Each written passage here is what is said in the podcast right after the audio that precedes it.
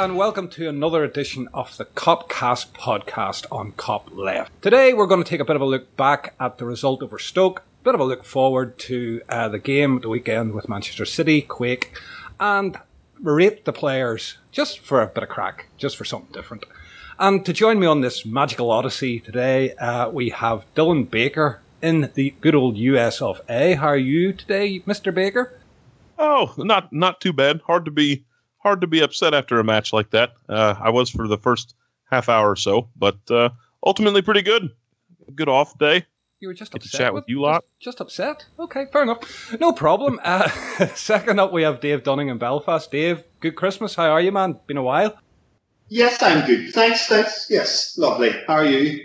Ah, I'm just just the same, Dave. Just the same. Uh, good Christmas. Yes, it was very, very relaxed. Apart from the football, it was very relaxed.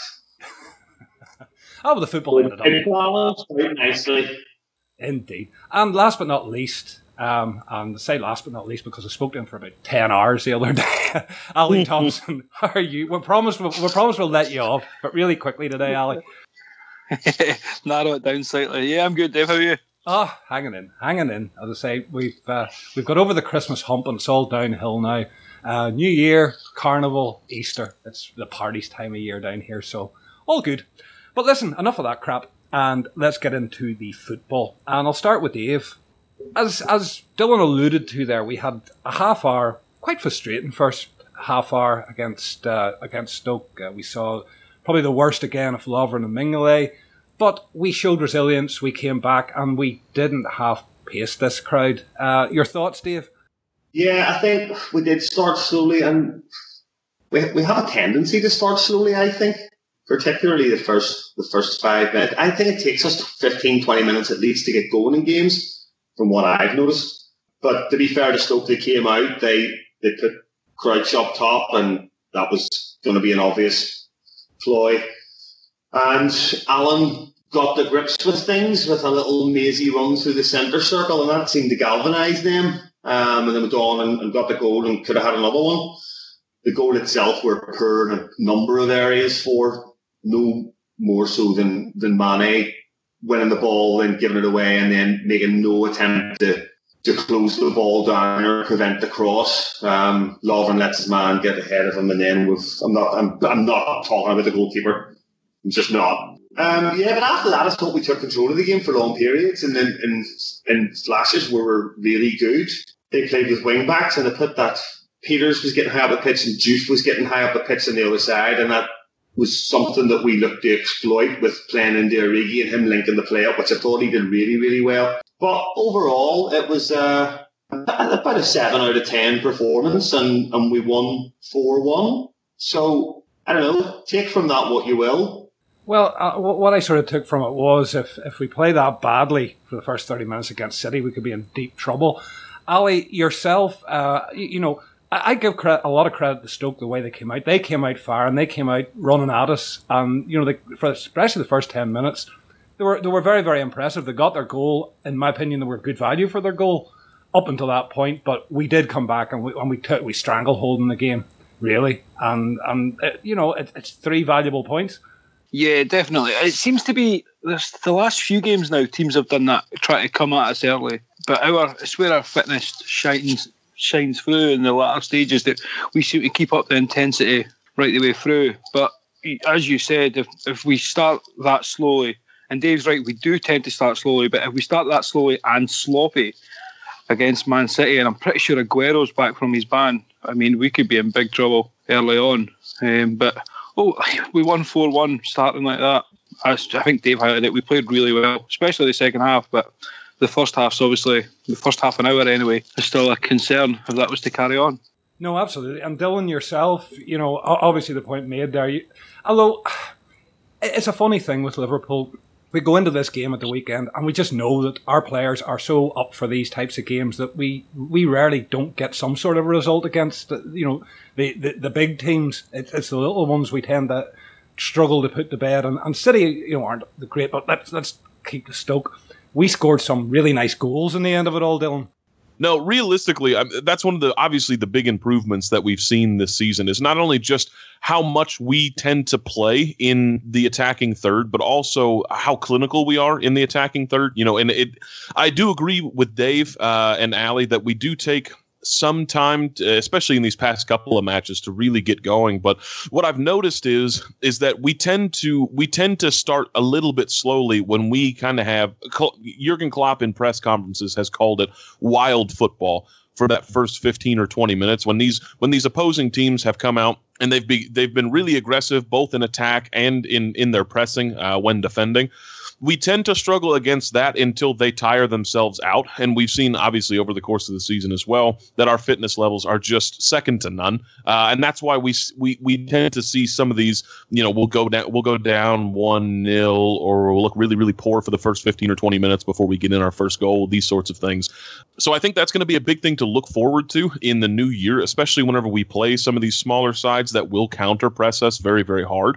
Uh, is simply going to be how we deal with that. Right now, we're not not dealing with it well. Um, you know, I remember in the WhatsApp chat, Dave, you had said on a couple of different occasions that a better team could have had us two or three nil down at that stage, and I think to a certain extent that could be considered fair, and we that's something that we probably need to focus on going forward. But ultimately, you know, again, in front of goal, whenever we actually got ourselves into the right positions, we we were finishing our chance as well. We our chance creation greatly increased after the ha- the half hour mark, and overall, uh, you know, a seven, seven, eight out of ten performance, and uh, we walk away with a four-one victory. That's hard to be upset about.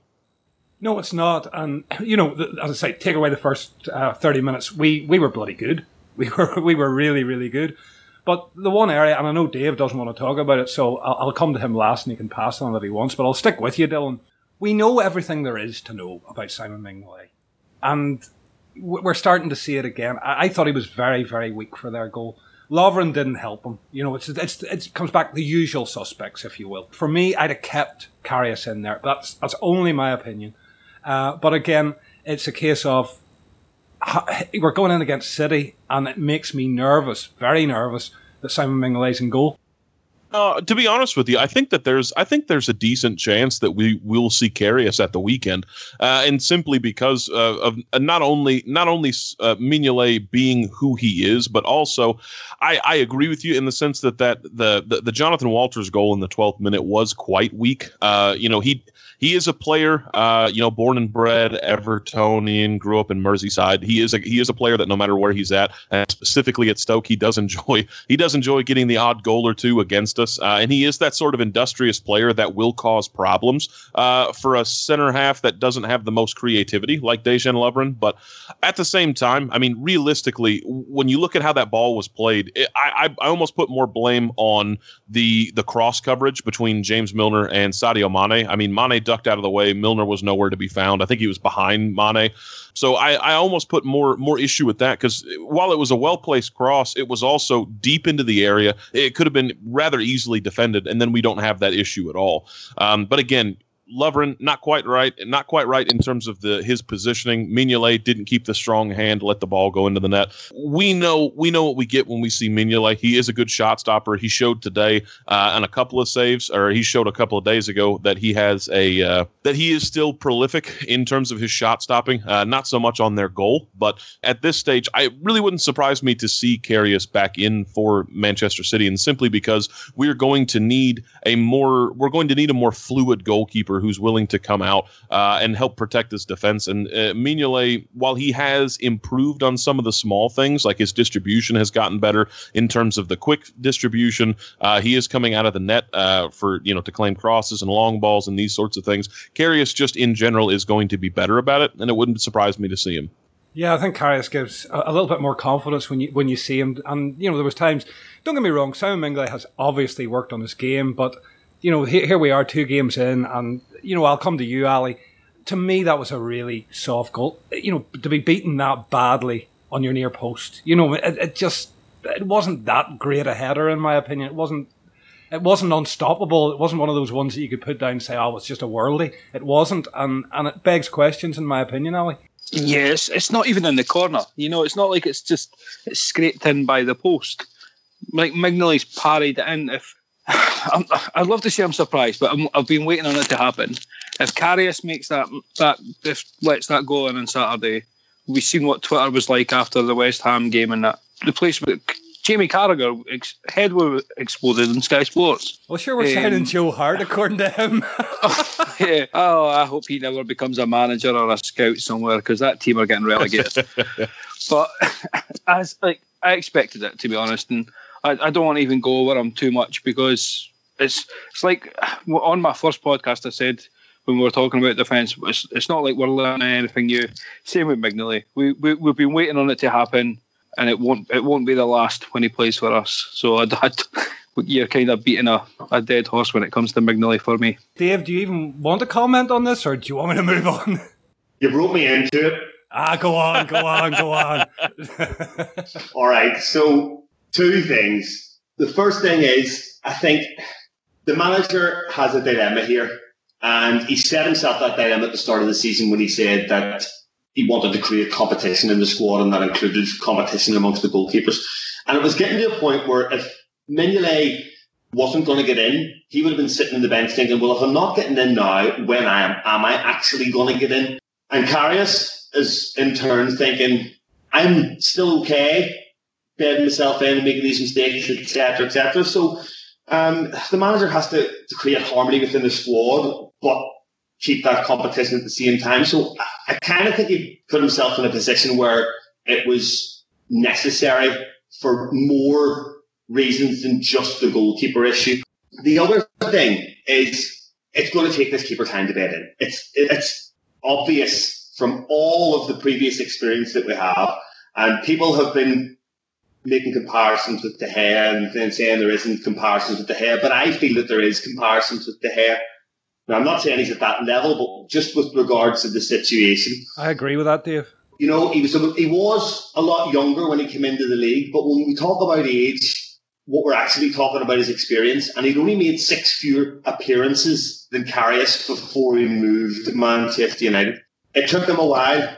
Ferguson also bonded him out for three months for Lindegaard, if you remember him, who, let's all face it, I don't know where he plays football now. I barely remember him playing for, for Manchester United. There's more reasons than just he's going to do a better job than him, than him. This is a wider issue, and we could discuss it at length. But with regards to the City game, I think Mignolet will probably keep his place. I think it's a big game. I think he's got that big game experience.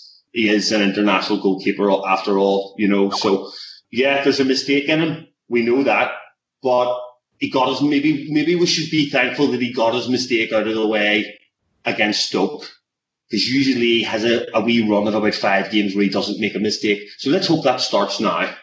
Well, and the big thing here too, Dave, and I, I think you bring this up uh, quite nicely, is that Mignolet has been part of sides that have gone out and battered City, battered Chelsea, uh, have scraped a 4-3 win over Arsenal. You know, it, it, not only does he have the big game experience, but ultimately between him stopping shots, uh, our, our defense getting it together for, you know, the big games, whatever the case may be, um, you know, uh, regardless of where you place the, the, the quote unquote positive blame, he's been there for some of these big results. So I, I agree. It wouldn't shock me if Mignolet stays in. I would prefer Karius, but at the same time, and I'm not sure how much controversy this gets met with, but I I actually have been impressed with what Mignolet has done since he's gotten his chance, based on how he's looked previously. Because we all know this by now. He's looked dead, dead fucking lost at times. And for the most part, not only has he continued his shot stopping ability, but between uh, getting the ball out and uh, back into play uh, a little bit quicker, being a little bit braver when it comes to crosses uh, and corners and these sorts of things, barring his mistake at Stoke for the most part, he's been relatively solid. And, you know, obviously his kicking is still an issue. That's never going to get fixed, these sorts of things. But for the most part, it wouldn't bug me to have him in until he uh, has his calamitous fuck up. I think that's a really good point, Dylan. It's something I noticed in the last couple of games how quickly he gets the game going again whenever he has the ball in his hands. He, he, he, releases it as quickly as he possibly can, and that's something he wasn't doing previously. So he's obviously taken this coaching on board. And mm. again, back back to my original point, if if the manager sees him doing this and he knows that he's doing this and making these changes to his game, then that's given Klopp even more of a reason to put him back in, and even Absolutely. more doubt, more doubt in Mignolet's mind as to what the overall agenda is if he doesn't put him in at this point. I understand Klopp's thinking, but you know it, it's great to have competition for shirts. It's great to have competition for the shirt all over the pitch, but the goalkeeper, and it's, again, just my spin on it, is such a key area. It, it's something I don't really believe that should be tinkered in. You pick your number one, you stick with it, and and so on. Um, I understand he was taken out of the spotlight, and that may help him, and so on. But it's something I'm a little uneasy about. Maybe chopping and changing. You know, we're we're really at the halfway point of the season. We're chopping and changing again. Mignolet was playing uh, cup games. He was getting game time. But is it the wisest position on the pitch to be chopping and changing halfway through a season? Well, the way I see it, Dave, and you you could be you you could be you could be onto something here, but personally, the way that I see it is is that it, it was made it was made apparent from stage one that Karius was going to be our number one ever since he made his very very first appearance when he came back from the broken hand injury that he was going to be our number one, and whether we're talking about the media exposure or the betting into the Premier League, whatever the case may be, there had there came a time where it was necessary to bring him out, and instead of giving Mignolet a chance to earn back his number one position. All I see this as is Karius, settle down. We need to we need to have you in here because you are my number one. I told you that whenever we came in. Uh, you know, I've, I've brought that out into the media, these sorts of things. And then at that stage, it's basically we'll let Mignolet run for a while while he's doing well. But much like Karius, whenever it came to the calamitous screw up, um, that was the, the the the Bournemouth goal, which I'm even then I'm not really that fucking pissed off with, to be honest. Um, w- when it comes to something along those lines, you have Mignolet come in until such time where Karius is not only better settled, but you've also come to a point where Mignolet is no longer viable. And of course, especially with the title race that we're currently embroiled in at the moment, there will come a time when Mignolet will not be viable. And the main reason that there's we have evidence for this is that we've been in a title race where Mignolet has become unviable as a goalkeeper. The difference is is that we d- he was number 1 then, so you can't drop him. He's number 2 now. So so long as it no longer becomes viable, he has his screw up, whatever the case may be. Karius will not only be back in before the beginning before the end of this season, but I wholeheartedly believe that once Karius comes back in, that should be very very close to the end of Mignolet's Liverpool career. I would argue this, Dave. In fact, I wouldn't even argue it. I'm just going to tell you. The fact of the matter is, this season the goalkeeping this season of goalkeeper error has cost us one point. That's it. Now, if you can go through we're, we're essentially we're halfway through the season. So if you go through the entire season with goalkeeper errors being the loss, meaning the loss of two points, I think you're doing okay. So that's where we are with it. I don't think it's as big an issue as we're making it out to be. We've got two goalkeepers that no, no one's particularly happy with for one reason or another.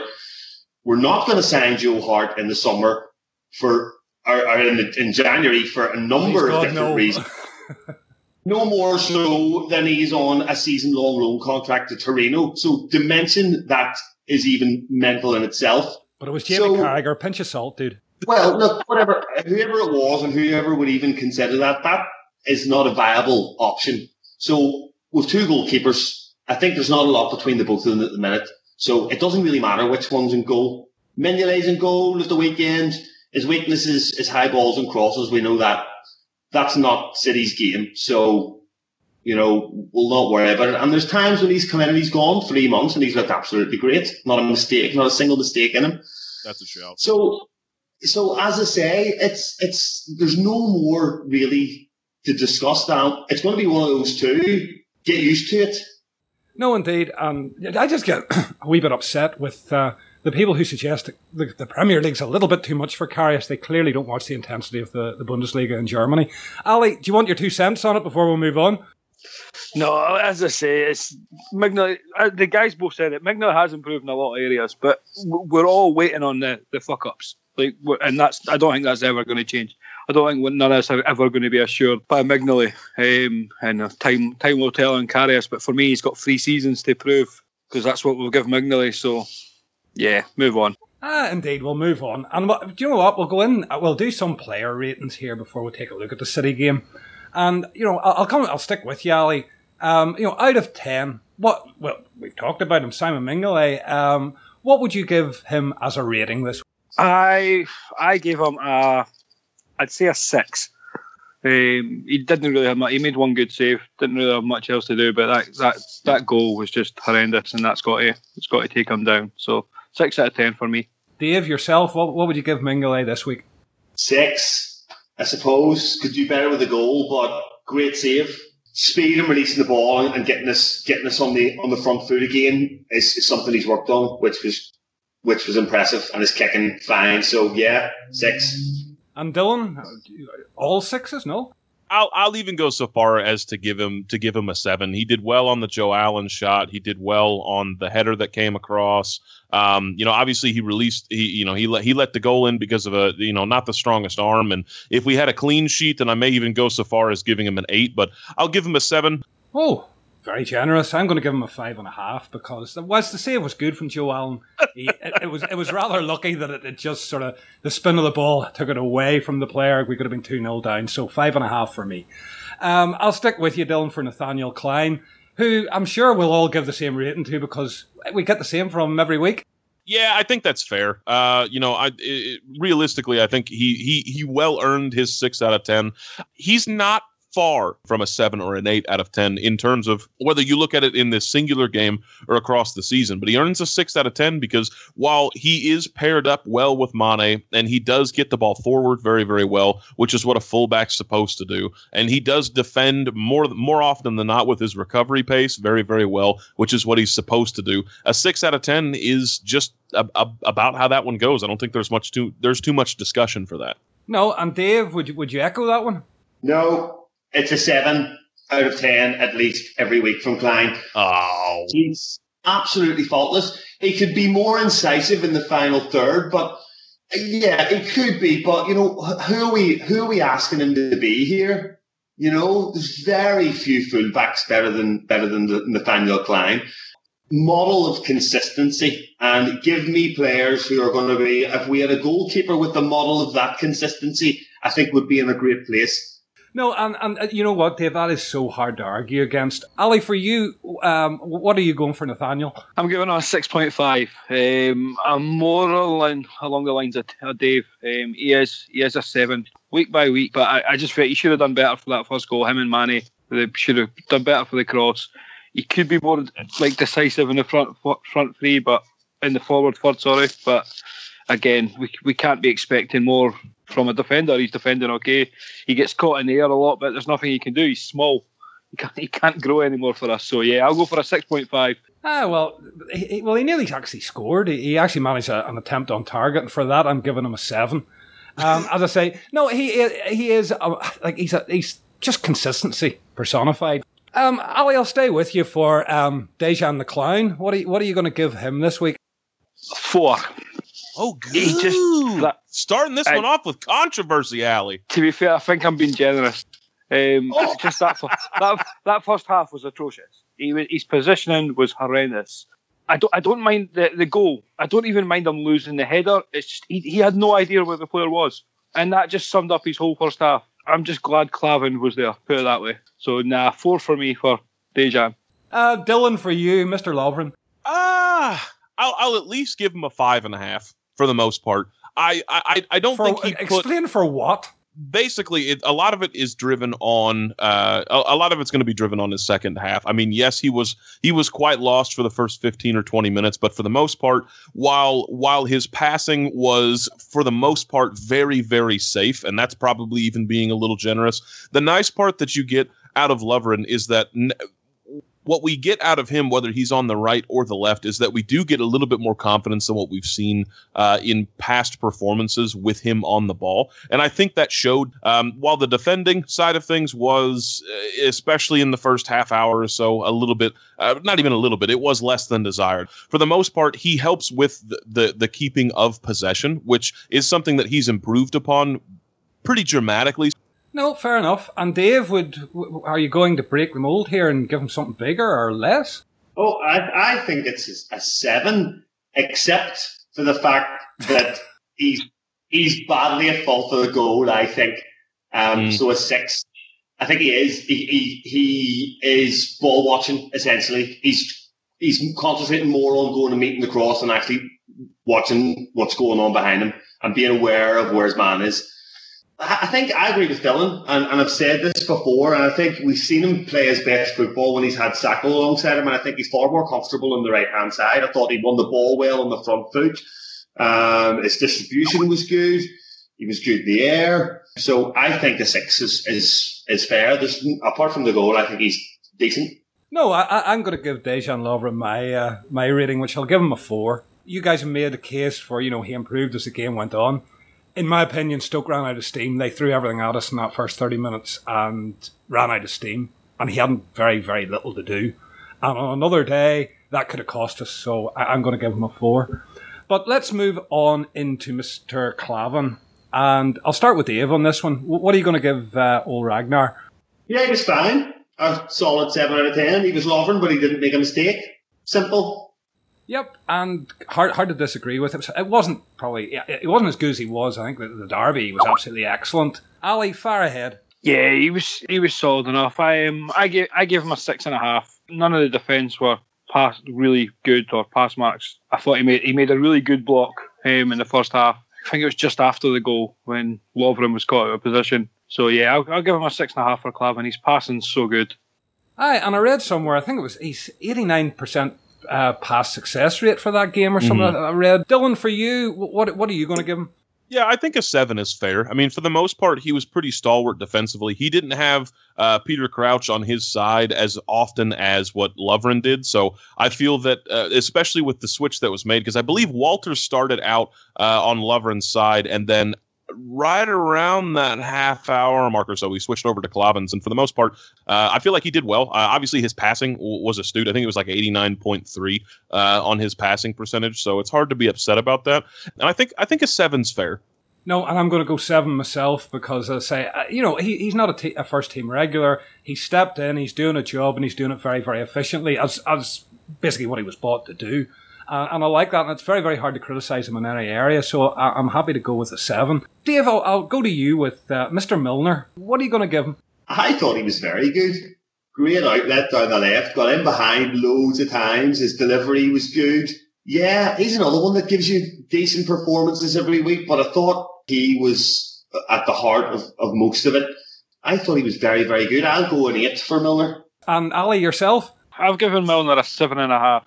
I thought he was the best of the back four, so he was getting a seven for that, and I gave him an extra half just for just for his assist. I, I still I still want him to stop crossing as much, but he is becoming a real outlet down the left hand side. Dylan, for you, I, I, would actually almost go closer to like a six and a half. It, it's gotten to the point now for me where I feel like he's getting he's getting less in terms of extra points for adapting to the left back role. You do get some moments of brilliance from from James Milner, and I think in this particular one, especially with with Glen Johnson on his side, for the most part, he could have done more. But a lot of that was based on the fact that we had Roberto Firmino out there, who I thought was was really really good on the day.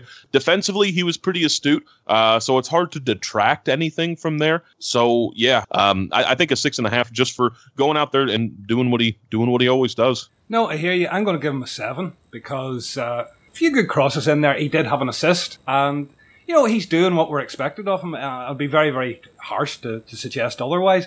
But talking of uh, maybe. we're going to move to Jordan Henderson, which might divide us just a tad. And I'll stick with Ali on this one. Uh, what are you going to give our captain? Six and a half just he's, he's just doing a job. Um, I think he's the easiest upgrade on. I think you agree, Dave. Um, but he's doing it. He's he's adjusting well enough. Um, the passing's frustrating, but it's exactly what we're getting week in week out from him. He's keeping possession, so and we're winning.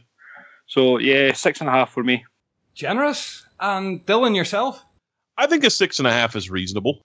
I, I, wasn't as impressed with him in the air this particular match as what I have been in previous matches, which has kind of surprised me since he stepped back into this more of a holding midfielder role. This particular match, I saw a little bit more from him out of the passing. His final third passing hasn't been I, I, guess it is less than desired, but I suppose to a certain extent that comes with the territory. He's not supposed to be the guy who's who's launching forward like we've seen him in the past. Uh, 50 of his 90 attempted passes were forward passes. Now he was 31 for 50, so not necessarily the best percentage out there, but a lot of the ones that he missed, based on the map that I'm looking at, were more of a long ball. So whenever he was in on the intricate play uh, in terms of uh, keeping possession and keeping the ball uh, close to the final third, if not in the final third, then I, I, I don't see too much wrong with him. So I, I, when you take into consideration how good he was on defense as well, I would give him a seven. Fucking generous, Dave. Yourself, what are you going to give him? So Dylan, are we saying that the majority of Jordan Henderson's passes are forward passes? He in this particular match, he was 90 passes attempted, 70 were successful. Of the 90 attempted, 50 were forward and 10 were flat uh, square passes. So 60 of his nine, or yeah, 60 of his 90 would have been uh, not backwards. So that's only 33% backward passes. Yes, sir. Thank you. I think Henderson is integral to how we play, and we're talking about upgrading him, which I find strange. I think he's hugely underrated. I think his understanding of the game, I think his leadership on the pitch. Certainly, James Milner, who's a league title winner and and you know, five, six years a senior. His pass for Origi for the third goal, brilliant.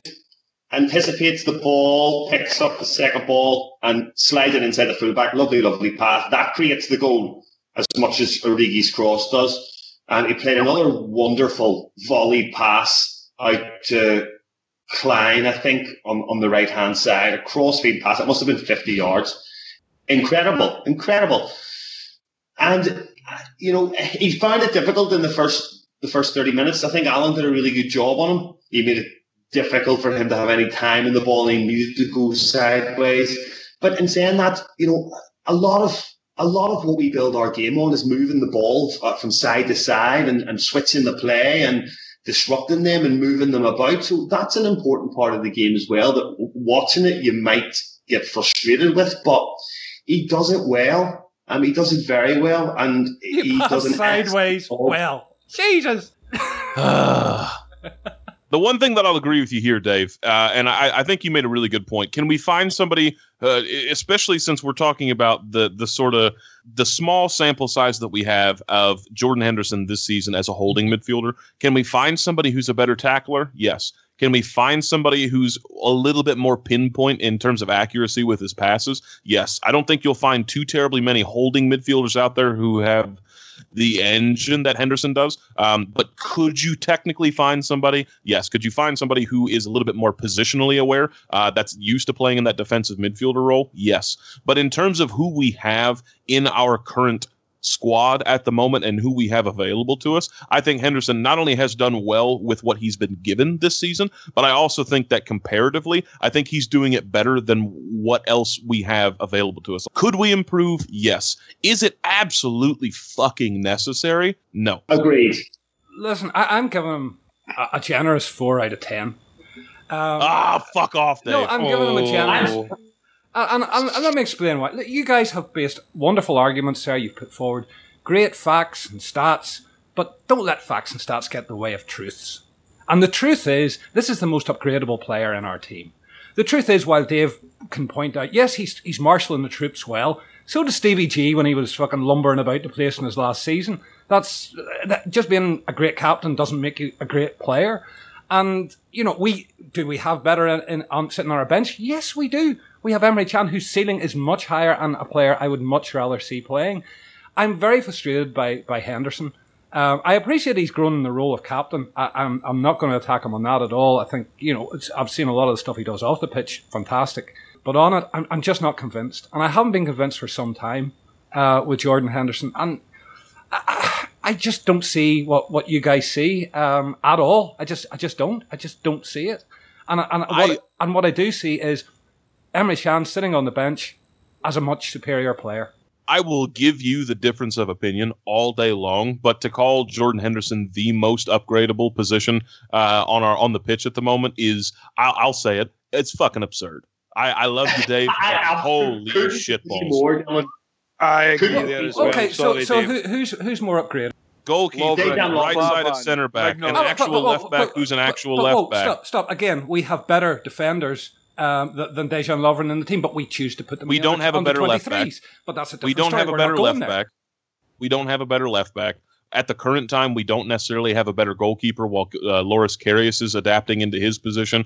We don't have what we would consider to be an out and out striker. We don't have somebody who could play in an in a true number 10 role. Uh, we don't have a lot of different things. Um, and for the holding midfielder performances that he has put in over the course of the season, including in this particular Stoke match, the probably three purchases could be made before somebody starts looking at a true defensive midfielder. Because I don't want to, I don't, I don't want to bottle Emre Can in order to get him to stay in that holding midfielder position. That's not his game. That's not what he's good at. And he's shown us more often than not that he is very, very much more effective in that box to box role. So saying, oh, well, you're good at coming forward you're really good with your intricate passing. You can pop in the odd goal. We're going to sit you back here, and I'm going to have you protect the center backs. That's that's madness to me. So I would I don't want him sitting on the bench. I absolutely agree with you there. It's really hard to take Georginio Wijnaldum out of the side, and we'll talk to him in a minute.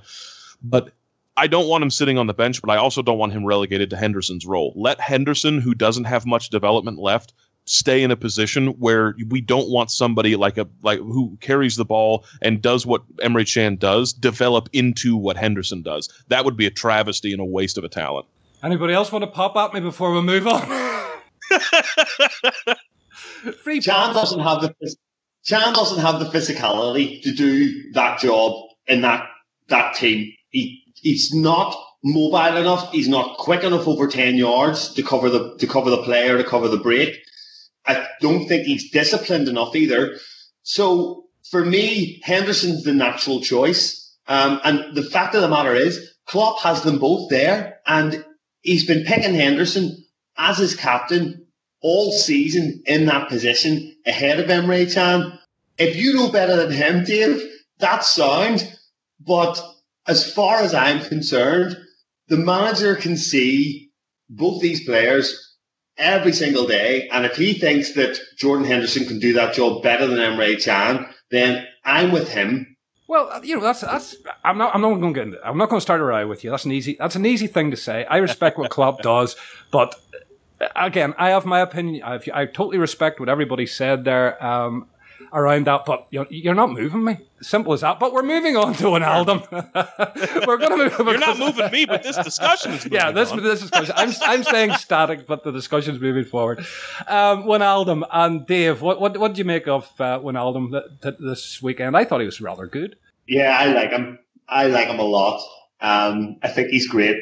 He just moves the ball so quickly through the phases. It's one, one and two touch all the time. Rarely gives the ball away. He's strong. He's quick. He's mobile. He protects the ball well. He can turn, and he just is. He's that link between the back three, say, and the front four. And he seems to be everywhere. He's taken up all kinds of positions, and I think he's clearly a very intelligent footballer, clearly, um, because he always appears to be in the right place at the right time. So for me, an eight, one of the one of the standouts I think in the pitch, and I think to be honest, against against Everton, he had an even better game, and I think we're seeing him improve every week and gain more confidence playing in that new position. Because remember, it's a new position for him too. So really like him. Um, anybody who moves the ball quickly and gets us moving through the phases of the play quickly, I'm absolutely delighted with that. Um, yeah, really, really good. Look forward to seeing him against City. I think he'll be key. He's starting to fit our system well, and, and he's growing on me week by week. Uh, Ali, yourself? I'm just not seeing what anybody else is seeing. I just don't see what he's bringing. I, I wanted the signing. I was happy with the signing, but I thought it was going to be more than a, a further ahead role. Six and a half for me. I'm just not. I don't know. I just don't see it. I don't see what everybody else is seeing. I think it's just for me. It's it's the work rate. He's everywhere, um, and, and and I like Mm. players like that. Dylan, for for you, what are you going to give him? Well, and speaking of everywhere, part of the reason that I give him a seven in this match, and it's something that we've seen probably in the last five, is that he came in as an attacking style player that we've moved into you know the basically the center of the park. And what I what I didn't particularly care for in in terms of his play earlier in the season was that he didn't come back enough. He didn't drop back to assist Henderson to kind of fill that gap between the left sided center back and the left back. Uh, and we saw quite a bit of that in this match. Not only was he was he there to to put pressure, uh, he was there to to to cut off passing lanes and these sorts of things. And I think that helped out a lot. You have to give credit to him there. His passing was absolutely on point. I think of of the probably 65 passes that he made. I think he only missed about five or six. So fair credit to him there. He's he, he's improved his his consistency in terms of who he's passing to, where he's trying to get the ball. I think Klopp has narrowed down what the kinds of passes that Wijnaldum does, and that has invoked a lot of his creativity. So I think in a match like this, absolutely seven out of ten. You know, I, am going to give him an eight as well because I thought I thought he was rather good in this game. But let's move forward again to another player who I'm I'm very impressed with, and never ever thought in a million years I would be a couple of years ago, and that's Adam Lallana, who seems integral to everything good that we do. Ali, I'll let you go first on this one. Yeah, he's he's just cru- so crucial for us just now. I mean, his ability has never been under question. One of the most naturally gifted players in our squad. His touch, his passing, and his his vision. It just it was putting it all together was the frustrating thing. Um, I've given him an eight. Um, took his goal well. Nice assist from Glen Johnson, and he was crucial to the build up to one of the other goals. His running is just frightening. So yeah, eight out of ten for me for Adam. Cross to Dave then.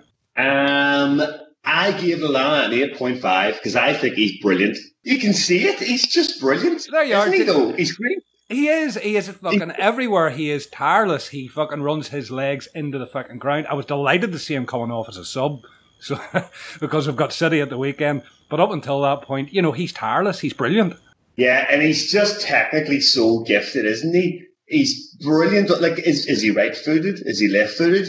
We don't know. We he's probably both his attacking intelligence um, to go with his, his technical ability just creates all kinds of opportunities in the final third. And then you get the other side of his game is his pressing, his, his work rate, his energy, his dynamism in the middle of the park, winning the ball back.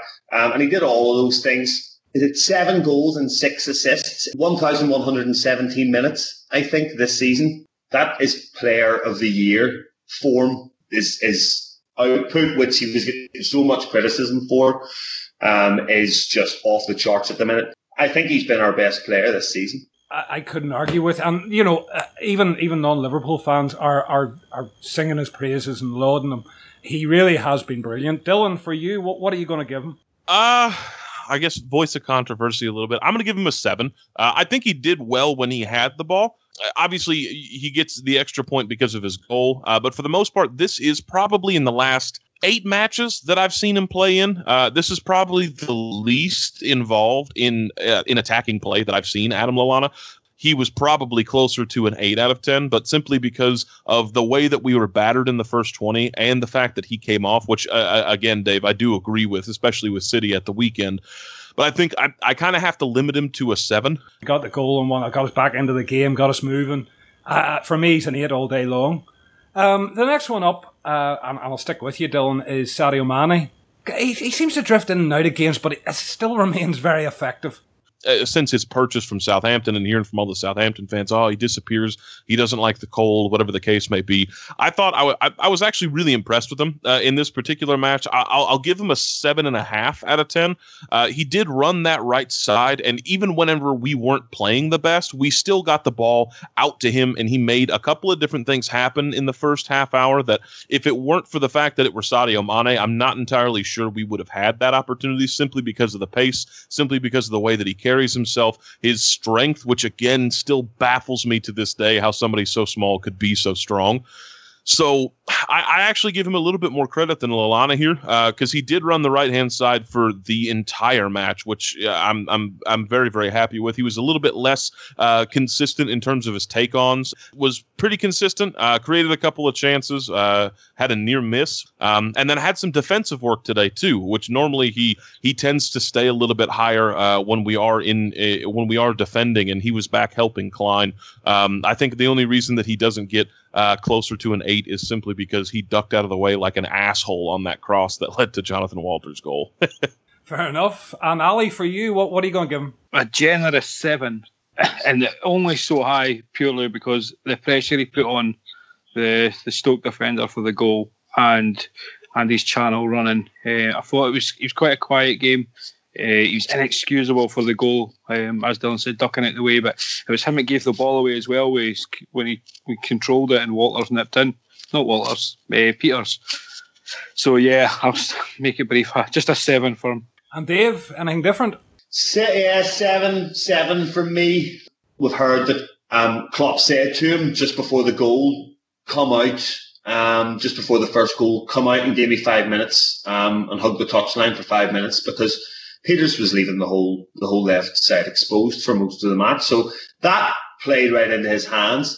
Um, but I think quiet-ish, quiet-ish, but yeah, quiet but effective, and he's always got the capacity to to pop up with a goal or or, or like he's the type of player that can kill you in, in ten seconds. He can just kill you in ten exactly. seconds. Mm. Um, so you know whether he's playing a, a, five and a half or whether he's playing a, a nine he's always got the potential just to do something mad and score a goal like he did at Arsenal. But I think it was a quietish day for him. I agree with, with Ali, he's poor for the goal in two respects. I don't want to criticise our attacking players too much when we won 4 1, so seven. No, I'm going to go with a 6.5. Um, I would like to have seen a little bit more from him, and that's not a criticism of what we did see from him. I'd just like to have seen a little bit more of him. Um, and next up, we have uh, Drink Driver of the Year, uh, Roberto Firmino. And I'll start with Dylan on this one. Uh, he, he, had a great game. Uh, got us moving. A little bit wasteful with the shots, but overall, another good game from Firmino. I'm actually only going to give Firmino a seven, uh, and that's that, in my opinion, is relatively generous. This has been much like Mane. This has been one of the most uninvolved matches that I've seen Roberto Firmino in. Uh, he was in on the pressure and ha- had a couple of successful tackles, but overall, I mean. The issue that I have in this particular match is that while he created four chances, which you always like to see out of somebody, um, but for the most part, he was less involved than what he typically is whenever he plays in that central role, and I think that detracted from the impact he could have had. Otherwise, I was I was a little bit less impressed in this particular match than what I could have been. So I'll, I'll sit on a seven and walk away from it. That's cool. And Ali, yourself, what what, what did you make of Roberto? Uh, he was an eight for me. I think the drink seemed to do a world of good because I thought that was his best performance on the left since he started playing there. The chances created, he's, he took his goal very well. He was, he was good coming up against, I know it was Glen Johnson, but he's still good up against the defender. Um, yeah, I thought he's his best performance in a while, so an eight for me. No baller. And Dave, are you, you going on these lines? Are you going higher? No, I tend to agree with Ali. I think um, I, think he was he was great. We won four one. He creates loads chances. He scores the, the goal that puts us in the lead right before half time. When is a better time to, to score a goal? So his link up play was good. He works his, he works and works and never stops working. And he should get a seven at least for just running about loads every week. So yeah, I think he's adapted well well, starting to adapt well, but I think we've seen that with a lot of players when they've been shifted a little bit. Takes them takes them a little bit of a while to get the get the grips of the role. But yeah, I think he's I think between him and Lallana there are our two most vital players um, to the way that we play. Um, and I think he did a good job. And it was a very good goal he scored. Jesus, he couldn't have put that any more right in the corner, could he? Good performance. Have a drink next week. Well, he can have a drink sooner because I'm going to give him 8.5 and make him my man of the match, which means he gets the champagne. Controversial, but he's going to get it. Um, I, I just enjoy watching him. He is a joy to watch. Um, I, I do think he plays better with Phil Coutinho on the pitch. I really do, but he's starting to show, you know, his own identity really in, in the time that uh, Coutinho's been away. And uh, just a joy to watch. 8.5 for me. And and another player we're going to move on to now, uh, Divock Origi, who I just love to see in the side, and a player I just see growing every week. And I'll go to Ali first on this one. What what rating are you going to give Big Divock? Uh, just a seven for me. I just I don't enjoy him through the centre. Um, I think I've said this on the last pod we did. He, he's just more effective out wide. He's pay. He, he doesn't have the movement of of Sturridge and Bobby when they play central to, to drag defenders about. He likes being on the last man, and that's not suiting the way we play. I just when he goes wide, he just kills teams, especially fullbacks. Um, so just just a seven for me. I, I'd put an argument there that you know ultimately, um, you know, the way that our front three sort of interchange, I think I think he's a great addition to it. Uh, Dylan, yourself, what rating are you going to give him? I'm not entirely sure how much I agree with Ali with his with his better performances out wide. During the last match, he was definitely more effective out wide. Uh, you know, especially with the way that he was cutting in across from the center and turning back towards. Obviously, it was a well taken uh, low cross for the for the assist to Giannelli Imbula, uh, which I, I, I believe all day that he, you know, uh, they would have gotten on the end of that uh, regardless. So it doesn't really matter who put the goal in. But overall, I, it was one of those things where, you know, again, a striker gets gets judged a lot based on his goal output. And while he didn't have a goal today, I feel like he held the ball well. I feel like he ran the channels uh, relatively decently. We seem to be a little bit less incisive in terms of passing it through past the back line. Uh, so he didn't quite get onto the ball as much as what he probably would have preferred. But on the flip side, he, he did put in a pretty a pretty good performance in terms of uh, keeping possession and holding the ball, and you know again the assist makes a big difference as well. So I would say I would say a seven. I feel like a six and a half, but I'll say a seven for the assist as well. And Dave, yourself? Oh, an eight. I thought he was great. I thought he was really good. I thought it's his best performance in a while. He just seemed to really, really step it up. He had been disappearing in games and and scoring goals but not being involved in a great deal else. But I thought he was, I thought his hold up play was excellent. I thought his link up play was great. The number of times that he brought it in, he popped it off. There was a couple of lovely passes out the right hand side, particularly um, a couple of Mane and Clyne. Um, where, where he's, I think, did he set Mane away for the goal? I think, didn't he, for the first goal? I believe so. It was um, ah, a that was magic. It was the proper like that's something that Didier Drogba was on. It was absolutely brilliant. He makes the goal in the second half with a good run outside the fullback and, and a really, really good cross, perfect cross, undefendable because it could not be defended by the defender. Don't, don't know whether that's the, the impact of, of knowing that Sturridge is sitting on the bench or not. Really, really impressed. Really impressed with him. Thought he was excellent. No, I agree with you. I, I give him an eight as well. Just the, the cross for the third to me was just just brilliant. And as as rightly you pointed out, all of you, some of the some of the passes, the play, he's he's tireless, and I, I just like Origi. I always have, and I'm just delighted he's getting this bit of a run. Sadly, it's at the expense of Phil Coutinho, but I'm, I'm delighted to see him in the team. Listen, I just want to maybe look at the, uh, the the three subs. Stick with you, Dave. For for Emre Can, what would you give him? And I don't know a five. It's on the pitch, 20 minutes. Dylan? Uh, for all three, barring Sturridge, I'll go ahead and give my ratings. Uh, six for Can, a seven for Sturridge, and a uh, five for Moreno. He didn't really he didn't really have time to do anything. Uh, Sturridge only gets more than a six because of the goal. Indeed, and Dave, what what what about the other two for you? Um, I thought Sturridge looked sharp when he came on. To be honest, I thought he was involved. Um, he got himself involved in the game. He clearly wanted to go out and make a point. Good anticipation for the goal. Um, oh God, dare I say it? Let's hope that's a, a run of at least you know. Uh, just don't say it. We know what you mean. Just don't say it. We know what you mean. Just, just don't, don't jinx it, you bastard.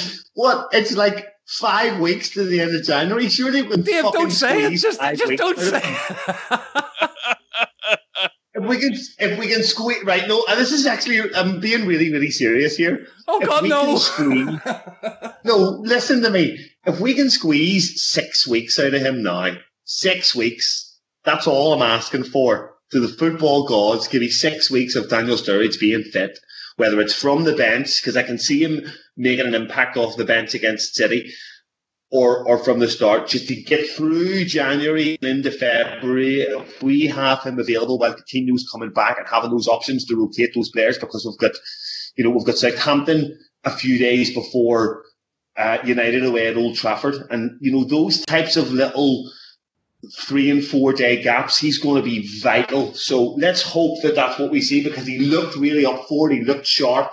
So yeah, hopefully, and he did play out the left for the first 10 minutes before before Firmino come off. Um, and then he went through the middle and Moreno moved out the left. So, you know, I, I was that just interested me a little bit, that's all. But a good feeling. I've got a good feeling about this. We're getting maybe a whole might even stretch it to two months. Fitness, tell you different. I'm, I'm going to start. you said you said too much. Ali, quick, come and save us. Uh, give us your three ratings for the subs. If Moreno scores that that volley, he was getting a ten. Um, unfortunately, that's blocked for a corner. Um, I'll agree with Dylan. Um, six for Can, six for Moreno. Didn't really impact the game much. The game was dead. Um, I give St- Sturridge a seven and a half. That goal was just wonderful. Um, he did look sharp. And in Sturridge's defence, he'd been fit from February up until last month. So it's just whether or not we see game time. Because um, he rarely gets injured in games. It just seems to be training incidents. Well, we've got so many games coming up. He's not going to be training as intensely as he was. So here's hoping. No, I hear you. And, you know, again, I go six, six, seven again um, for, for Sturridge. And, you know, with the Sunderland game, I think it's less than 48 hours after the City game we play Sunderland. I would like to see Daniel Sturridge start that Sunderland game. Um, and I would definitely like to see him playing some part even later on against uh, against City. But and, and as I say, whatever happens with his uh, with his health and fitness happens. I'm not going to ask him do rain dances and shit like that. What what'll be will be with him, sadly, and that and, and that's the way we've got to take it with Sturridge. But lads, I, I want to get a quick run around the table. We have probably t- to date, it's probably our biggest game of the season coming up here at the weekend uh, against City. We are at home. Um, we traditionally do well in this fixture. Uh, I'll, I'll, start with Dylan on this one. What, what's your thoughts, Dylan? What do you want to see? What do you think will happen? I think we go out against City with a with a rather unchanged lineup. Uh, I don't think Matip is is slated to be back. If he is, uh, bring him in. Otherwise, there's not much about this side with who we have available that you would really change. I would like to see a guy like Sturridge slot in, but realistically, Origi's not only had more training with uh, Firmino and Mane in terms of how they play uh, and, and how that interchange works. But more importantly, he has gotten big goals for us. So I think you got to leave him in, which basically leaves this side unchanged. I would like to see Emre Can come in, but I'm not sure who comes out because I feel like Wijnaldum and Lallana would both do very, very well against City, as they've done in the past. Henderson has done well uh, in his holding midfielder role. Fuck whatever you think, Dave. So from that perspective, I think we go largely out against an unchanged side, and we know how we play in these big games. So if we can, if we can maintain that level of intensity, then I think we're catching Manchester City at a really good time. If we had played them sometime in the end of September, middle of October, then maybe things would have been a little bit differently with the way that they got started. But we're catching them at a good time. Claudio Bravo doesn't necessarily look good. Their back line has been a mess at times. Their midfield has been uh, raped essentially because uh, Ilkay Gundogan's no longer there. So Yaya Toure completely changes how that City team plays. And while that's good against a lot of folks, I really don't think that's going to work well against our pressing game. So not that I do anything briefly, I think this is going to be this is going to be a really good match for us. And Dave, yourself, what what, what are you hoping for? I'm hoping for a win, Dave hoping for a, a, a, a big win, but you know, let's see. Um, I think this is a. I think this is a. We're only halfway through the season, but I think this is a really significant game. Um, it's the and I think game of the season so far for me, Dave. This is it. I think. I think this is maybe more significant for City than it is for us. I would agree um, If we if if we beat them, and the other teams around us win, they could be 10 points off the top and they could be fifth in the league. So it's, you know, don't underestimate this side coming into this game because they have a squad of, of outstanding footballers and they have Aguero who's had a lovely four match rest because he went mad and lost his head. His head fell off against Chelsea. So he's had a four game rest. Um, he'll not have been, not be maybe match sharp is the only thing that we can kind of keep our fingers crossed for. Um, but, you know, Dylan's pointed out that, you know, their backline, you know, people talk about our backline. I think their backline's are shakier than ours has to be totally honest with you. I'm surprised that Arsenal didn't take advantage of it the other way because I thought if any team could, they could. Um, but I, th- well, aside from us, but I think, I think we can, I think we can hurt them. Um, I think we can hurt them badly. Um, I worry about us starting slowly and giving them something to, something to defend. Yeah, hopefully it'll be a good atmosphere. Early evening, New Year's Eve. Sterling's bound to get some abuse, which always gets the crowd riled up a little bit. Um, and these games have shown over the years that they they provide goals. So I'm expecting goals, and with the way both teams can score goals and the way both teams can stop goals at the other end, I'm expecting lots of goals to be honest.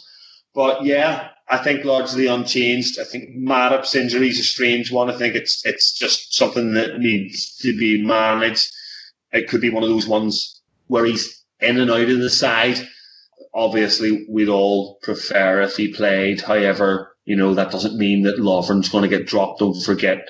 So don't get too excited with yourselves all of a sudden. But I think it's a I don't think Coutinho's going to be fit, which is a pity. And we think we'd all harboured hopes deep down that, that he was at least going to be available from the bench in this would, match. Would you? Yeah, but you would you wanted him to, to Dave? I, I think it's too big a game for a comeback from that injury. Um, I think that if the medical staff deemed him available and even able to play 20 minutes, then it's worth having him on the bench, just even for Manchester City to see they've got him on they, they've got him on the bench. And if they've got him on the bench, then they must know they can get at least 20 minutes out of him. Yeah, it's, it's, it, that's all, that's all irrelevant anyway.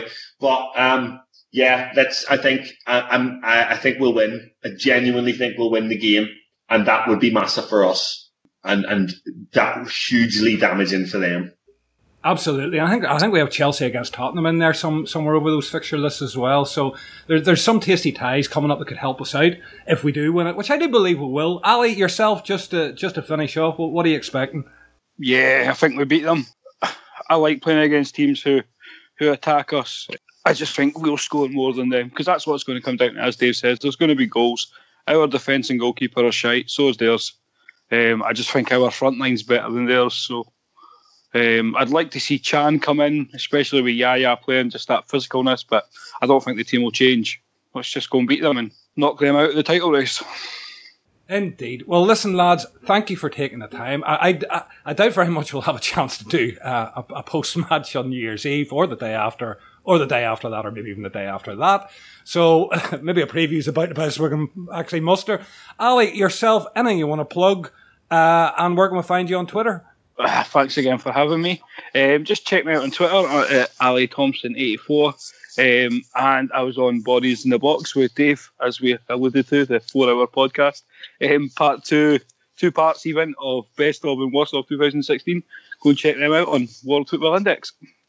Indeed, and Mr. Dunning yourself, where where can we find you? And I'm sure there's a there's a classical artist you want to plug. I'm on Twitter. Um, I'm not going to plug classical artists this week, Dave. I'm oh, going to plug. I know. I'm going to I'm going to plug for for everyone's delight Jordan Henderson and his move to there was a full stop. There was a full stop after Henderson, as with all my sentences are correctly punctuated. Sorry, I say punctuation. I just don't do it. I didn't see that full stop. I was waiting for the. I was waiting for the meat for those bones. Sorry. Hmm. Uh, and yourself, Baker. Where can we find you? What are you doing? Uh, you can find me at Baker underscore Dylan. That's spelled D Y L A N because I'm not a heathen. Uh, you can find me in a few different places uh, and perhaps even more often if a lot of the different pieces that I have fall into place as they're supposed to on World Football Index. Uh, you can find them at World Football I on Twitter. Um, and yeah, uh, trying to focus a little bit on the American stuff, but I can't I can't let go of my Liverpool. So I that's about how that goes. Yeah, it's cool. And for me, um, well, Dylan and I are going to be doing the outtakes pod of this podcast and all the podcasts. Yes. WFI. It'll be it'll be released on WFI. So if, if you take a look across there, if you haven't been across there, why not? That's a, that's a valid question as well. Uh, other than that, just listen. Thank you guys over the Christmas period for taking the time to do this podcast. As I say, I'm sure we'll not get. I'm sure we'll not get a post match done uh, for for City because everybody's will be celebrating drunken in the heat for a couple of days. So uh, we'll, we'll see what we can do in regards to that. But just to say thank you all uh, for listening. As always, we've, we've been a bit remiss. We've missed a couple of matches here in recent times, but we're 2017. We should be back covering all the games. And just from me, thank you again for listening. Thanks, thanks everybody on the panel for being here, and it's goodbye.